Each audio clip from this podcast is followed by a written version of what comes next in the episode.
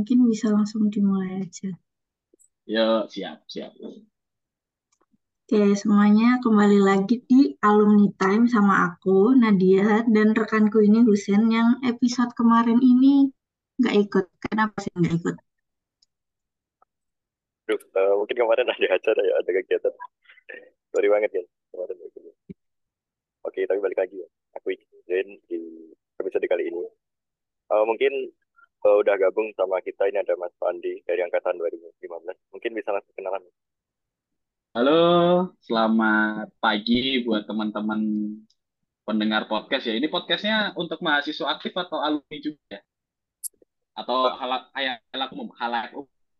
Oh ya mas, uh, sebelumnya untuk podcast ini sebenarnya diupload di Spotify, jadi lebih bebas sih untuk uh, uh, oh. atau pendengarnya itu sebenarnya bebas dari kalangan.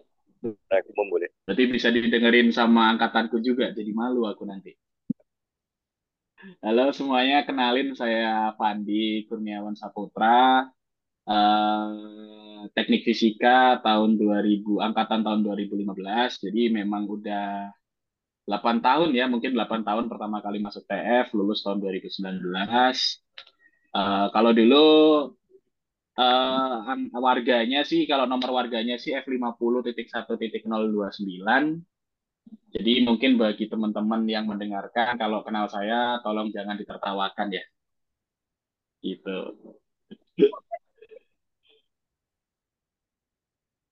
Kenapa mas nggak boleh diketawain mas? Karena saya mahasiswa yang lulus dengan HHI. Kalau teman-teman 2015 pada tahu, kalau kalian ada yang kenal 2015, mungkin 2015, 2016, F50, 50, 51, 52, 53, kalau tahu Pandi pasti ya pada ketawa semua lah. gitu. Ini kalau boleh tahu kesibukannya Mas Fandi sekarang ngapain aja Mas? Uh, kalau kesibukannya sekarang, aku sekarang udah ke uh, berkecimpung di dunia project management ya. Jadi kebetulan memang saya sudah bekerja di perusahaan PT Tower Bersama Infrastruktur itu kurang lebih selama tiga tahun, dimulai dari Oktober 2019 kemarin dan sekarang saya mengisi posisi itu sebagai Project Management SITAK atau Set Acquisition Section Head, di mana itu tanggung jawabnya sebenarnya lebih mengarah ke yang memastikan bahwa terkait ketersediaan dan kesiapan lahan untuk dibangun menara telekomunikasi. Jadi memang kalau misalkan dibilang saya ini orangnya murtad dari teknik fisika ya, karena pasti kalau lulusan lain kan kerjanya soal instrumentasi, fiber optik, vibration, atau ya mungkin energi lingkungan hijau atau energi terbaru terbarukan. Kalau saya lebih mengarah ke ilmu telekomunikasinya, tapi bukan di bagian teknik telekomunikasinya, lebih mengarah ke lahan apa eh, kalau ada lahan itu nanti akan dibangun. Nah, saya yang nyariin lahannya, cuman gitu doang sih sebenarnya. Itu saya udah berjalan kurang lebih dua tahun. Di tahun pertama sebelumnya saya bukan di PM Sitak, bukan di Project Management Sitak, tapi lebih ke Asset Renewal and Community. Jadi terkait masalah lahan-lahan mana aja yang sebenarnya kita sudah bangun itu akan habis masa sewanya. Oh ya mas, uh, mungkin kalau boleh tahu dulu waktu kuliah itu gimana tuh? Kalau kuliah dulu, kalau kita bicara kuliah 2015 sampai 2019, aku sih lebih sering aktif itu di P100 di himpunan ya. Kalau dulu kan namanya P100 himpunan HMPF itu di P100 itu di tahun pertama memang ya sama seperti maba-maba pada umumnya kita mengikuti kaderisasi uh, kuliah seperti biasa. Tahun kedua aku daftar jadi staf himpunan HMTF di Dagri. Bukan Dagri, dulu namanya internal ya, HMTF Departemen Internal. Lalu tahun kedua, eh sorry tahun ketiga aku daftar di eh daftar jadi departemen head, jadi kepala departemen kadep di Dagri. Jadi berubah nama dari internal ke Dagri dalam negeri. Di tahun keempat aku udah nggak ikut di mana-mana, cuman memang diminta tolong oleh teman-teman SDM dulunya itu sebagai steering komite kaderisasi 2018 seperti itu. Pun tahun kedua pun sama, aku juga sempat daftar dan keterima jadi asisten laboratorium instrumentasi atau larins. Kalau sekarang kalau nggak salah namanya ganti Iya, jadi apa ya kalau sekarang itu Iko, ya? Mas. Iko mas sekarang. Iko ya, Iko ya. Dulu dulu kalau zamanku masih Larins, kalau sekarang udah Iko, sempat juga ya ikut kegiatan-kegiatan kayak panitia EPW, Gerigi, terus LKMM juga sempat ikut sampai LKMM TM yang di tingkat fakultas. Terus udah sih itu doang sih, selebihnya paling cuman kuliah, tidur, nongkrong di kantor atau mungkin ngopi-ngopi sama Dulu teman-teman yang motivasinya. Mas Fandi ikut ke kegiatan-kegiatan itu apa, Mas? Kan mm, ada apa namanya teman-teman saya tuh ada yang FOMO, ada yang nggak mau ketinggalan ketinggalan topik gitulah. Ah, Nah, kalau nggak daftar katanya kayak takut sendiri, takut ketinggalan. oh, sebenarnya ya nggak ada salah sih kalau misalkan kita berpikir kalau misalkan wah temanku ikut ini, aku mau daftar ini ya biar nanti kalau temanku ikut rapat ada ada rapat aku nggak sendirian di kosan gitu. Biasanya kan pikirannya seperti itu. Kalau tapi kalau aku dulu sebenarnya lebih mengarah kenapa aku pengen daftar karena memang aku butuh hal itu gitu. Maksudku dulu zaman kuliah yang aku tahu kalau misalkan kita diskusi ngobrol sama keluarga yang udah kuliah atau mungkin lihat FTV gitu kan, kuliah itu kan cuman eh, datang kuliah, pulang, pacaran atau seperti apa gitu kan. Dan memang kebetulan waktu itu aku belum punya pacar. Jadi ya cuman paling kuliah, nongkrong, main Dota, kuliah, nongkrong, main Dota kayak gitu. Cuman memang mungkin hasil buah kaderisasi ya. Jadi kalau kaderisasi itu kan pasti kita dikenalin kayak, oh ini loh, HMTF itu seperti ini, teknik fisika itu seperti ini, terus eh, dulu sempat dikenalin sama BEM ITS itu seperti ini, KM ITS itu seperti ini, dan entah kenapa dari hal itulah yang membuat saya tertarik jadi, oh ya udahlah, ayo daftar gitu kan. Apalagi dulu memang benar-benar pengen masuk ke departemen internal di dua, eh, di 2016 itu kalau nggak salah zaman HMTF mantap ya kalau nggak salah ya. Itu tuh benar-benar apa ya? Aku berpikir adalah kalau misalkan orang-orang dulu daftar pengennya PSDM, pengennya Kesma atau apa, aku malah pengennya internal karena di situ kamu banyak banget atau istilahnya kamu akan sering berkon ber, bercengkrama atau berdiskusi dengan warga gitu, ngobrol dengan warga dan ngobrol dengan warga itu itu adalah hal suatu hal yang keren kalau menurutku. Karena bukan berarti keren, wah ini aku bisa kenal sama Mas ini loh, kalian kan nggak bisa, bukan berarti gitu, tapi keren dalam artian kita bisa diskusi dengan banyak orang dan dengan berbagai macam latar belakang dari orang itu. Jadi seenggaknya walaupun di kuliah, di bangku kuliah dari jam 7 sampai katakan jam 5 sore kita dapat dari dosen, malam kita dapat pelajaran dari para warga-warga HMTF, terutama warga-warga yang sudah ya kalau dibilang sudah tua lah, sudah sepuh seperti itu sih. Lebih ngarahnya ke sana aku.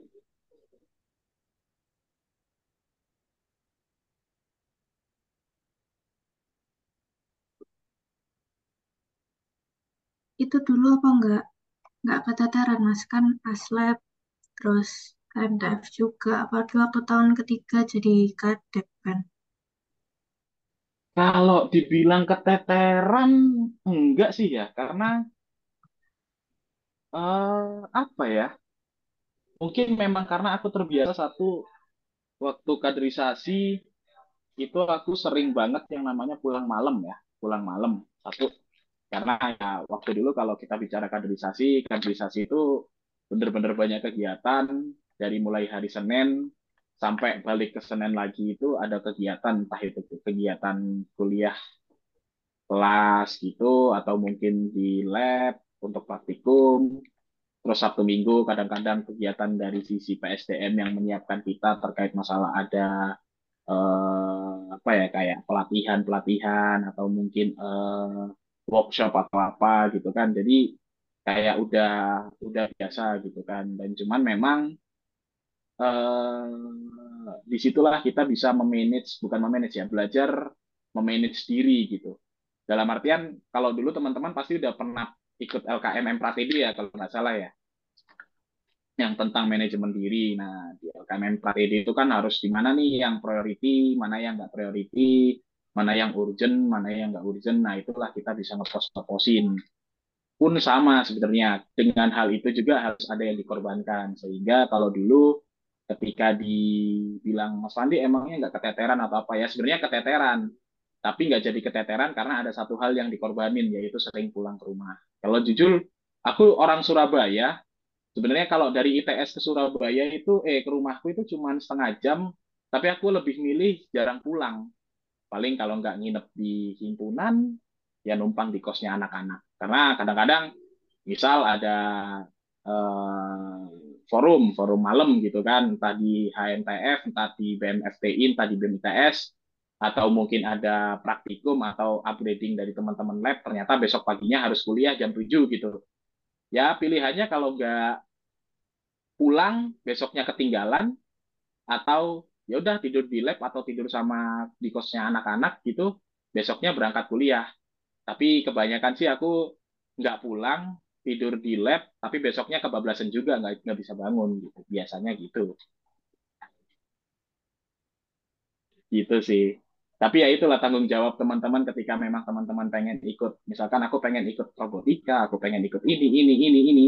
Ya itu adalah hal dari tanggung jawab dari teman-teman sebenarnya. Bagaimana teman-teman bisa memprioritaskan mana yang perlu diprioritaskan dan menganggap urgensitas itu ada seperti itu. Oh ya Mas, mungkin berkaitan sama dunia kerja ya. E, dari hmm? Mas tadi kan e, aktif di himpunan ya Mas. Sama mungkin di dunia kerja yeah. juga e, bidangnya kan berbeda sama di ilmu keilmuan di teknik fisika ya. Kira-kira yeah. manfaat apa sih Mas yang mungkin dirasain banget itu dari himpunan yang dibawa ke dunia kerja itu?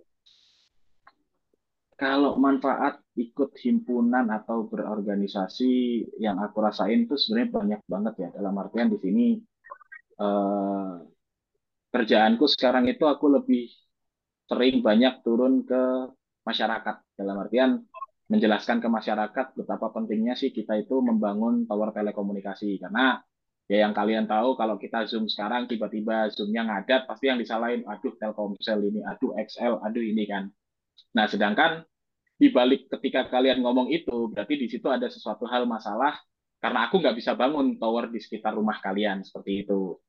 Nah, itu aku lebih mengarah ke situ. Jadi menjelaskan ke warga kalau misalkan memang seberapa pentingnya telekomunikasi. Dan kalau misalkan kita ditanyain, aku ditanyain, Mas kalau ikut himpunan hubungannya sama kerjaannya Mas Fandi sekarang apa banyak banyak banget. Yang satu eh, terkait problem solving atau creative thinking untuk problem solving ya. Karena dulu ya kalau kalian sering ikut forum di HMTF pasti kan ada beberapa pertanyaan dari warga dan ketika forum itu kalian nggak mungkin kan langsung jawab e, bentar ya mas besok aku tak cari jawabannya dulu besok tak kabarin atau aku tak ngopi dulu mas. Nggak mungkin. Pasti saat itu juga dari teman-teman warga atau mungkin dari teman-teman dosen pun akan menanyakan hal itu gitu dan minta jawabannya saat itu juga. Itulah yang yang sering aku yang istilah yang paling kerasa ya. Karena kalau misalkan dulu aku nggak ikut himpunan cuman kuliah terus pulang kuliah terus pulang nggak pernah ikut forum nggak pernah datang forum nggak pernah menjadi pembawa materi forum ya paling cuman aku kalau ditanya kayak gini harus jawab apa ya? Aku kalau ditanya kayak gini harus jawab apa ya? Kayak gitu. Itu satu.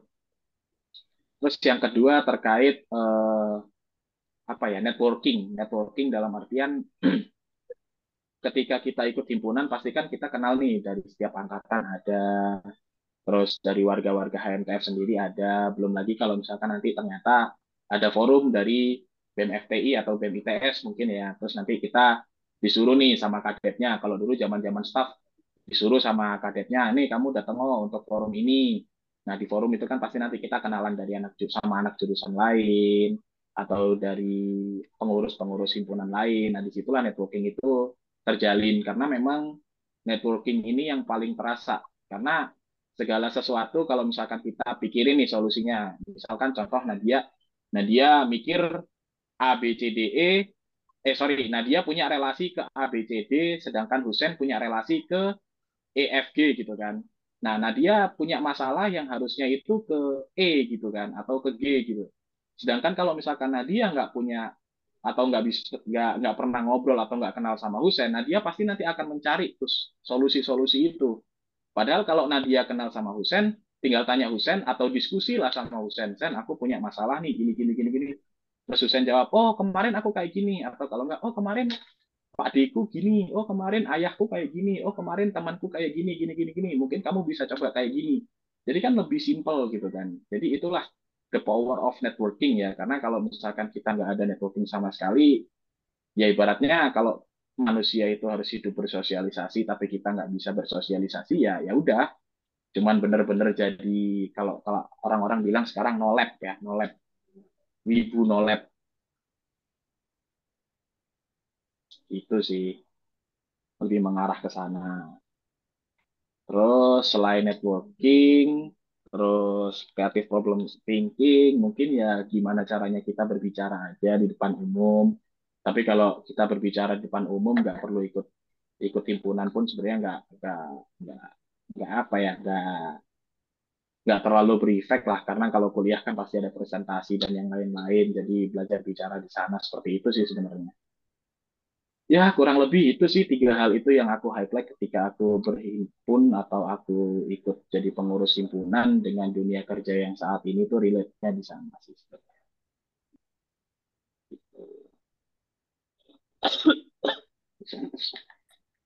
Oh iya, sama satu lagi, cara memanajemen tim. Karena jujur aku saat ini udah punya tim ya, jadi aku punya tim sendiri untuk menyelesaikan pekerjaan sitak. Jadi kalau dulu untungnya aku pernah ikut himpunan jadi pernah tahu oh gimana sih cara waktu aku jadi staff gimana sih cara kadetku dulu eh, apa ya namanya tuh ngurusin timnya ngurusin staff-staffnya pun sama ketika aku jadi kadet juga gimana caranya aku ngurusin staff-staffku seperti itu terus ketika jadi SD juga gimana sih caranya pengen ngurusin maba yang mengikuti kemauan warga dan kemauan dari birokrasi kayak gitu.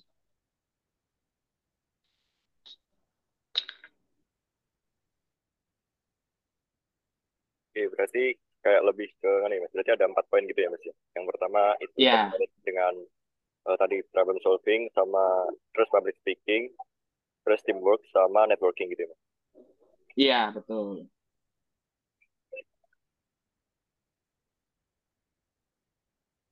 Ini mas, kira-kira ada nggak pengalaman paling berkesan gitu di TF? Pengalaman paling berkesan? Banyak sih ya kalau pengalaman paling berkesan ya. Dari mulai himpunanku di segel untuk me, apa ya me, menarik bukan menarik sih untuk manajemen masa. Jadi kita bikin konflik himpunan di segel itu kalau nggak salah waktu itu eh, buat ngerayain ulang tahun HMTF ke 34 apa 34 apa 33 aku lupa itu kalau nggak salah itu terus ya pengalaman soal mistis, lagi enak-enak tiduran di himpunan, tiba-tiba ada eh, mbak-mbak baju putih lewat. Itu banyak sih sebenarnya.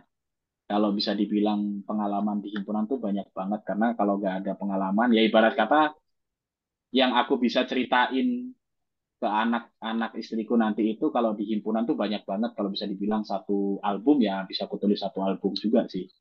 Mulai dari itu tadi bahkan ada forum malam-malam LPG SPJ-an itu uh, sorry forum pertanggungjawaban itu bisa sampai jam 3 pagi. Dulu waktu puasa itu malah selesai forum kita sahur bareng-bareng kayak gitu. Ya lebih lebih ngarah ke sana sih kalau misalkan dibilang uh, pengalaman-pengalamannya.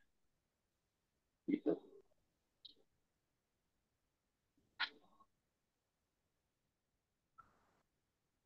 Ini emang ada kejadian lucu gitu mas? Kalau kejadian lucu banyak ya, itu dari mulai pernah satu waktu itu aku ya itulah tadi aku sempat tidur di himpunan waktu itu. Aku waktu itu ada tiga orang kalau nggak salah ya. Aku, Andro, Wildan apa? Wildan ya. Waktu itu memang sebenarnya kan himpunan nggak boleh dibuat tidur. Dulu himpunan masih di P100. Kita lagi tidur di himpunan, pintu ditutup, ya namanya orang tidur itu kita pakai celana pendek, pakai ini, terus tiba-tiba ada satu dosen masuk itu ngecek dan di situ dosen itu marah-marah. Kalau masalah dosennya siapa Bu Aulia ya kalau masalah ya.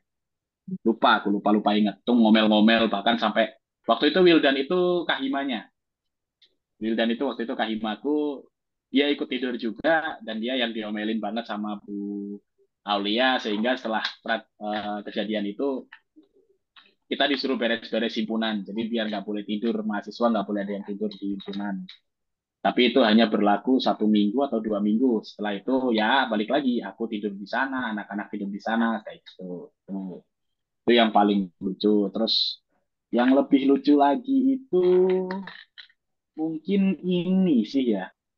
Waktu kita uh, outing gitu ya banyak lah kalau kejadian-kejadian lucu. Tapi kalau di himpunan kejadian-kejadian lucu banyak saking banyaknya sampai lupa tuh. Aku sendiri lupa terkait masalah ada yang kesurupan lah, ada yang inilah itulah kayak gitu sih sebenarnya. Itu beneran kesurupan mas? Beneran, beneran kesurupan ini. Itu ada dulu temanku yang memang ya nggak tahu kenapa tiba-tiba jebret masuk aja gitu kan. Ya itulah yang kita bingung panik. Terus eh, apa ya namanya ya mbak-mbak baju putih lewat. Atau kadang-kadang malam-malam kita lagi di himpunan entah lagi meeting atau ngerjain tugas entah lagi rapat atau ngerjain tugas atau bahkan cuman sekedar pengen main game tiba-tiba di kamar mandi samping himpunan ke 100 itu ada suara jepurin air. Padahal ternyata nggak ada siapa-siapa di sana maksudnya jeburin air tuh yang ngambil air dari gayung terus kayak orang nyiram nyiram apa gitu. Di kamar mandi itu ada. Terus uh, ya banyak sih lebih ngarah kayak gitu. Kalau untuk masalah pengalaman-pengalaman itu sebelum P100 diganti jadi sekre yang sekarang ya. Yang sekarang itu kan di sampingnya lab energi ya. Iya. di sampingnya kantin di Lama. Nah itu itu sih ya pengalaman yang paling paling tak inget sih itu biasanya. Karena selain itu biasanya ya cuman kayak meeting, ya rapat, rapat biasa, rapat pengurus, rapat himpunan, rapat staff, dimarahin warga, diomelin warga, forum sampai malam, forum kaderisasi sampai malam, ini itu, terus belum lagi nanti pengangkatan warga, pengangkatan maba jadi warga, tapi ternyata ada uh, apa sih SKK, SKK ITS datang mau ngecek apa ini itu dan yang lain-lain atau pengangkatan warga tiba-tiba ada dosen jurusan lain lewat atau seperti apa ya kayak gitu-gitu. Itu sih. Oh ya mas, mungkin uh, saya bertanya mas terkait tanggapan mas. Mungkin kan dari uh, sejak pandemi itu kan mm -hmm uh, minat dari mahasiswa untuk berhimpunan uh, kayak semakin berkurang gitu. Kira-kira tanggapan gimana? Semakin apa? Sorry, berkurang. putus tadi. Berkurang. Iya, minat dari mahasiswa. Karena mungkin apa ya ketabrak pandemi kemarin gitu mas. Hmm. Sebenarnya gini sih. Kalau aku bilang ini minat mahasiswa dalam artian berorganisasi itu berorganisasi di himpunan atau berorganisasi di tempat lain karena kalau kita bilang ya berorganisasi, organisasi itu kan nggak cuma HMTF, bisa jadi BEM ITS, bisa jadi BEM FTI, bisa jadi uh, apa ya kayak uh, UKM UKM gitu kan itu juga termasuk organisasi. Atau kita berbicara organisasi yang berada di luar mahasiswa seperti mungkin ISEC atau gerakan melukis harapan atau apa pun lah itu. Itu kan juga termasuk organisasi. Sebenarnya lebih mengarah ke ketika mahasiswa bilang kalau misalkan kita bilang mas kan karena pandemi kita jadi orang-orang itu malas berorganisasi atau minatnya untuk berorganisasi itu udah kurang. Kalau menurutku bukan bukan berkurang ya tapi lebih mengarah mereka belum tahu wadahnya itu di mana gitu. Jadi kalau misalkan ah sekarang pandemi kalau misalkan nanti aku ikut HMTF nanti aku ketemu orang harus ini ini ini ini malah aku yang tertular. Bisa aja bisa aja kan gitu. Karena kalau misalkan dibilang mahasiswa itu minatnya untuk berorganisasi sekarang sangat menurun drastis, ya kalau aku bilang itu berarti adalah hal yang salah karena kalau misalkan kita bilang udah nggak ada orang yang mau berorganisasi, berarti bisa dibilang udah nggak ada orang yang mau belajar. Karena kalau bisa bilang kita baik itu organisasi profit atau organisasi non profit, dalam artian kalau di sini profit itu yang kita masuk organisasi dibayar gitu kan, tapi kalau non profit kita organisasi yang nggak dibayar. Nah, dua-duanya itu adalah tempat belajar gitu. Kalau misalkan kita nggak mau berorganisasi ya orang itu nggak akan nggak akan belajar apa ya ibaratnya ya belajarnya itu cuma terbatasi ibarat kata ya aku nggak nggak menyalahkan ketika orang introvert atau orang yang memang lebih suka di rumah dia pasti akan belajar gitu kan tapi jangan salah apakah dia di dalam rumah itu nanti dia berorganisasi secara online atau mungkin memang dia lebih sering ikut uh, course apa kelas-kelas online atau organisasi-organisasi online itu kan kita nggak tahu. Tapi kalau kita benar-benar sama sekali yang cuman duduk kuliah balik ke kosan ke kosan pun cuman ya mungkin ngegame atau nonton anime atau ngerjain tugas tidur. Dia hanya belajar di satu jalur itu aja gitu. Tapi kalau misalkan dia bener-bener dia mengikuti organisasi baik di mana pun pasti nanti akan tumbuh jalur-jalur lain untuk dia belajar. Oh mungkin karena dia dia nggak suka nih organisasi yang nyata mungkin dia ikut organisasi online gitu dalam dunia online. Pasti nanti dia akan belajar di sana gimana caranya ngomong bahasa Inggris yang benar karena mungkin anggota organisasinya itu orang internasional semua atau seperti apa seperti itu sih. Kalau aku sih bilangnya kayak gitu ya jadi bukan tingkat organisasi eh sorry eh, minat untuk berorganisasi menurun tapi lebih mengarah ke wadahnya itu belum ketemu aja semenjak pandemi.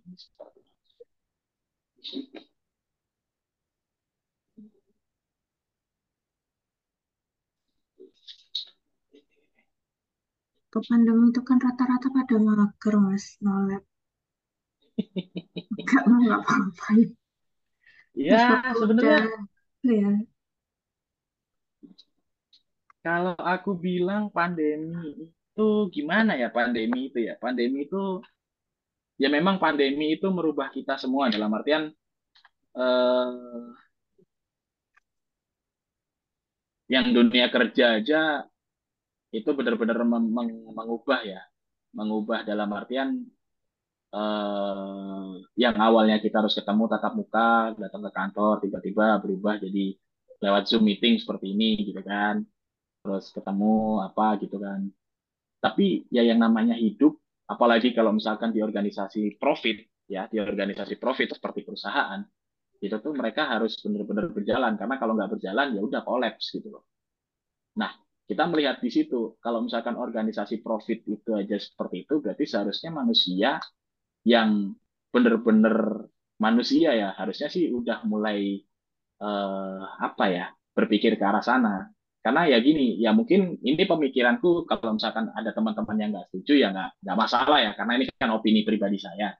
Cuman kalau aku ketika orang-orang itu nggak mau belajar ya kan ya pasti otomatis dia akan stuck di sana. Istilahnya dalam artian aku nggak tahu nih, aku pernah diomongin sama dulu eh, Pak TRB, itu kalau kamu nggak mau belajar mas, kamu cuma mau di sana aja, berarti kamu itu diam di tempat. Udah bukan jalan di tempat lagi, tapi diam di tempat. Tapi kalau kamu mau belajar, tapi hanya belajar hal itu itu aja, itu berarti kamu jalan di tempat. Tapi kalau kamu mau belajar dan kamu terbuka dengan hal-hal baru, ingin mencoba hal-hal baru, itu berarti kamu benar-benar berjalan seperti itu.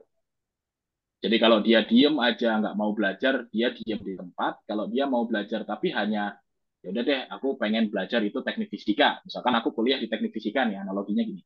Aku kuliah di teknik fisika, aku ambil pengennya masuknya nanti ke instrumentasi. Ya udah aku belajar instrumentasi doang. Tanpa kamu belajar terkait masalah fiber optik, tanpa kamu belajar terkait masalah uh, C++, C Sharp, atau bahkan Java, C ya kamu nanti akan berjalan tapi berjalan di tempat.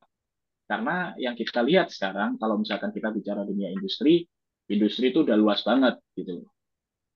Nah, apalagi kalau cuman untuk mengembangkan diri sendiri ya dalam artian mengembangkan diri sendiri, itu kita cuman ya udahlah aku cuman kuliah. Nanti kalau kuliah, kuliahnya udah online nih, misal kuliah online. Terus ya ikut organisasi misalkan, ya ikut sama sekali apa pun ya, entah itu uh, yang online maupun nggak online atau internal uh, organisasi internal kampus atau eksternal kampus ya pokoknya bener-bener nggak ikut organisasi sama sekali. Kuliah online nggak ikut organisasi udah cuman bener-bener diem doang gitu. Ya kamu nanti akan mendapatkan apa gitu kan? Intinya di situ. Dan kalau misalkan sekarang aku bilang nih organisasi itu bukan hanya organisasi ya kalau kita bilang organisasi adalah organisasi uh, suatu wadah yang punya anggaran dasar ya.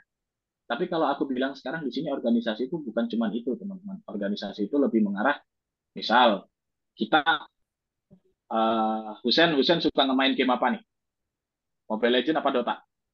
Uh, lebih ke e-football juga FIFA e-football. Oh ya mungkin misalkan kayak nge-game gitu kan. Game itu kan pasti punya grup Discord ya. Iya biasanya nah di grup Discord itu adalah aku bisa bilang organisasi itu benar karena di sana teman-teman pasti akan bertukar informasi kan oh cara ngalahin gini tuh oh cara build ini mungkin cara mainnya seperti ini ini nah di situ kan kalian udah udah ada berinteraksi mendapatkan hal baru nah seperti itu itu itu contoh organisasi kecil atau kalau misalkan Nadia, Nadia mungkin punya grup nih isinya cewek-cewek yang suka eh, apa ya namanya main gitu kan.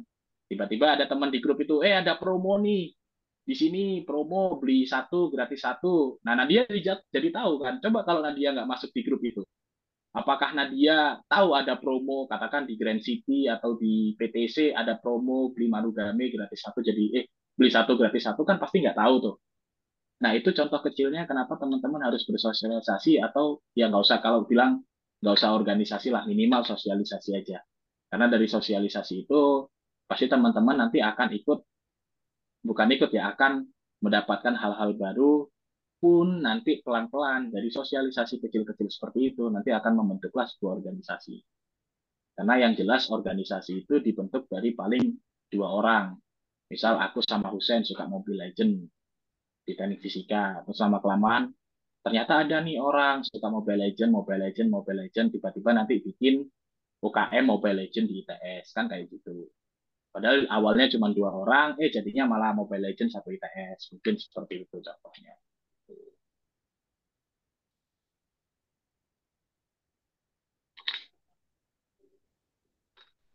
terlalu berat ya Gimana, gimana, gimana? Tapi realistis, Mas. ya memang seperti itu karena memang uh, kalau bisa dibilang dulu zamanku juga sama teman-teman ya kalau misalkan bisa dibilang oh pengen ikut himpunan harapannya katakan dari satu angkatan 120 orang yang ikut himpunan itu 90 orang gitu kan. Biasanya kan gitu tuh. Atau kalau enggak dari kadep-kadep PSDM-nya pengennya ya aku pengennya tuh maba dari total maba 150 yang daftar himpunan 100 tapi kenyataannya cuma 50 atau cuma berapa. Ya kita nggak bisa memungkiri kalau misalkan nggak semua orang itu cocok dengan himpunan. Atau nggak semua orang itu suka dengan organisasi himpunan tapi kita lebih memikirkan sebenarnya ini juga buat teman-teman yang di bidang pengembangan itu adalah bagaimana kita mengembangkan semua potensi dari mahasiswa. Katakan mahasiswa ini itu dia suka ini, dia suka berorganisasi, tapi bukan membahas masalah-masalah terkait ini. Kira-kira wadahnya di mana sih?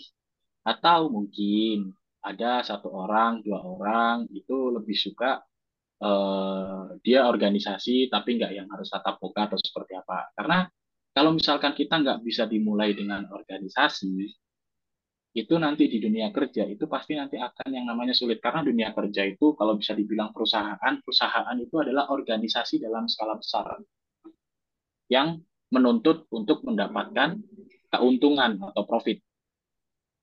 Kalau misalkan kita tidak terbiasa dengan organisasi, kita tidak terbiasa dengan hubungan sosial, ketika kalian masuk ke sana dan kalian istilahnya culture shock atau kaget gitu kan. Wah, ternyata aku harus meeting nih tiap hari gini gini gini gini. Wah, ternyata aku harus kayak gini kayak gini kayak gini gini gini gini gini. gini. Tapi aku dulu nggak pernah bisa. Terus akhirnya mereka bingung. Ini aku yakin pasti di situ nanti uh, mental health-nya itu akan terganggu. Seperti itu. Tapi kalau misalkan kita sudah membiasakan, dalam artian di sini ya kembali lagi nggak usah organisasi besar, organisasi kecil-kecilan aja. Itu setidaknya itu teman-teman sudah membiasakan gitu. Karena kalau misalkan di dunia kerja itu lebih keras. Dulu kalau aku boleh contoh ya, dulu aku di forum warga, ketika aku salah, warga itu masih marahin dan ngasih tahu. Tapi kalau di dunia kerja, aku salah, bosku marahin, bisa jadi besok aku udah nggak kerja lagi. Nah, seperti itulah. Jadi makanya kalau aku bilang selama teman-teman kuliah baik itu empat tahun, lima tahun, enam tahun, tiga setengah tahun, tujuh tahun, delapan tahun DO ya kalau nggak salah ya. Ya, DO. Hmm. Itu tuh teman-teman bener-bener apa sih yang teman-teman butuhin nanti dunia kerja? Itu teman-teman dapetin. Karena kalau teman-teman nggak dapat waktu kuliah, nyerah, bukan nyerah ya, nyesek gitu loh. Nyesel. Jujur, ini pengalaman pribadiku sih. Aku dulu kuliah tuh nggak pernah yang namanya utak-atik Excel. Tapi dunia kerjaku itu lebih dibutuhin Excel daripada Word, MATLAB, HTRI, terus apa lagi? HiSys, uh, apalagi itu malah dulu tuh aku nggak pernah buka Excel tuh nggak pernah.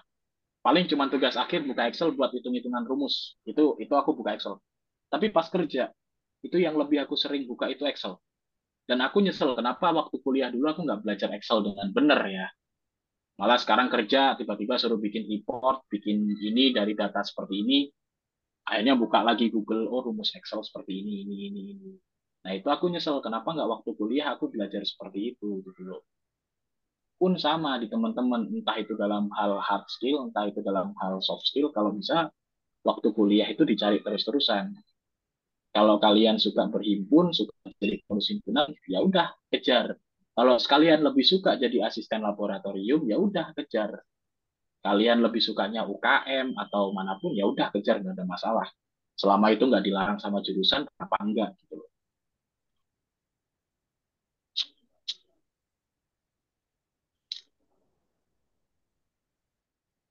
Kira-kira ada nggak Mas yang Mas Fandi harapin buat mahasiswa TF ke depannya?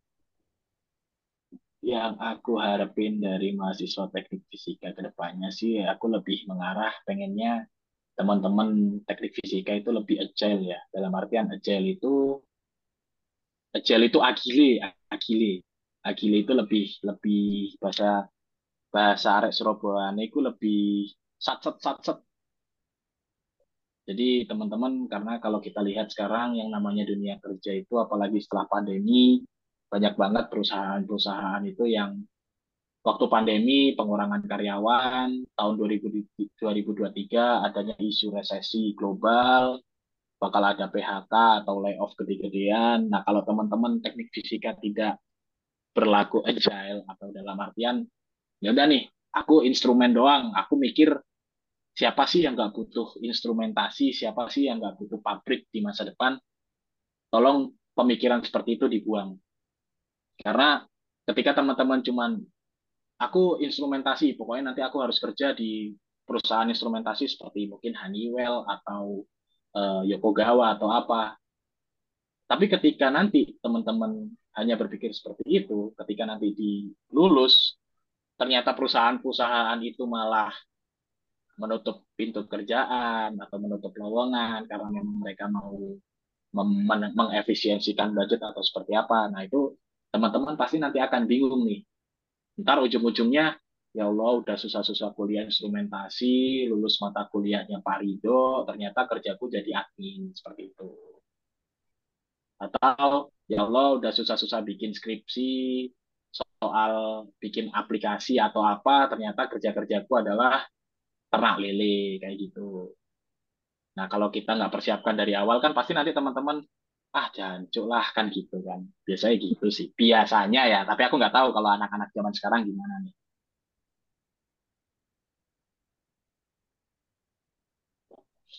Jadi lebih mempersiapkan aja sih mindset kalau teman-teman itu harus agile dalam artian bukan menuntut serba bisa, tapi lebih mengarah ke teman-teman tuh harus uh, mempersiapkan halnya itu dengan sat set sat set oh ya harus gini harus gini harus gini harus gini harus gini harus gini. Nah kalau hal itu bisa pasti nanti teman-teman nanti akan dapat yang namanya growth mindset. Growth sorry growth mindset. Gimana sih ngomong bahasa Inggrisnya? Growth mindset ya itulah pokoknya. Mindset yang untuk berpikiran untuk bertumbuh bukan hanya mindset yang diam dan stuck di tempat gitu aja sih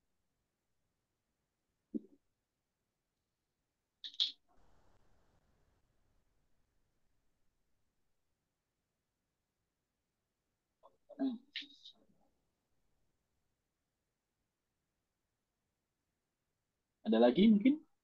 Oh, oke okay, Mas. Mungkin uh, terakhir nih Mas, untuk closing statement untuk para pendengar. Mm.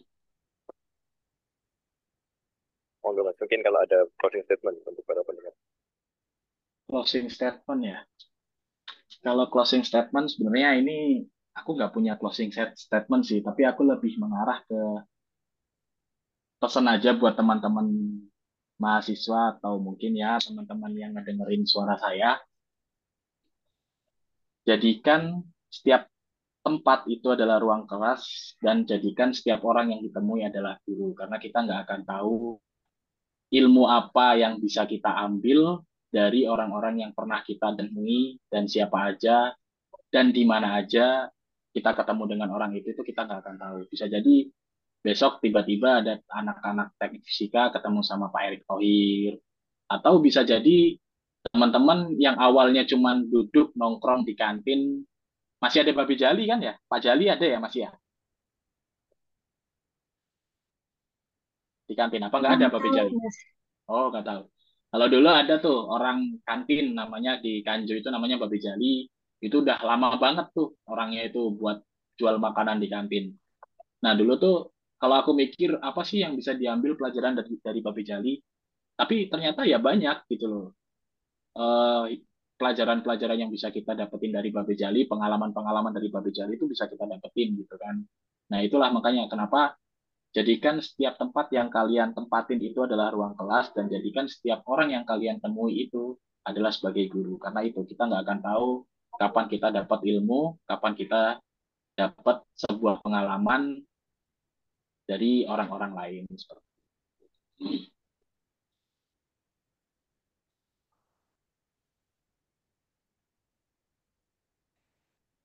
Oke, mungkin eh, nggak uh, kerasa ya mas ya. Ini udah di penghujung podcast ini mas.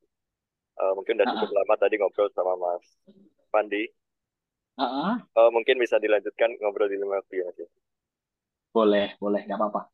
Kalau misalkan memang ada yang mau ngobrol atau diskusi atau ya sekedar ngopi ngajak ngopi karena kebetulan kan aku lagi di Jakarta nih jadi mungkin tiba-tiba ada teman-teman yang pengen mas ayo ngopi gitu ya nggak masalah karena aku juga masih sering ngobrol sama teman-teman 2016 ngopi sama 2015 sama teman-teman 2017 sama 2018 itu ya kayak Septio, MG atau yang lain-lain itu sering kok. Aku masih sering ngobrol atau cuman ya sekedar nongkrong nongkrong tanpa hasil juga masih sering lah. Jadi mungkin kalau memang misalkan teman-teman ada yang mau ngajakin ngopi, ayo nggak masalah. Oke, terima kasih buat Mas Fandi udah bersedia untuk jadi pembicara di podcast kali ini. Dan terima kasih juga untuk para pendengar yang nantinya bakal dengerin podcast ini. Selamat jumpa di episode selanjutnya. Dadah. Dadah, terima kasih. Assalamualaikum. Terima kasih Mas. Yo, sama-sama. Terima kasih Husen, terima kasih Nadia.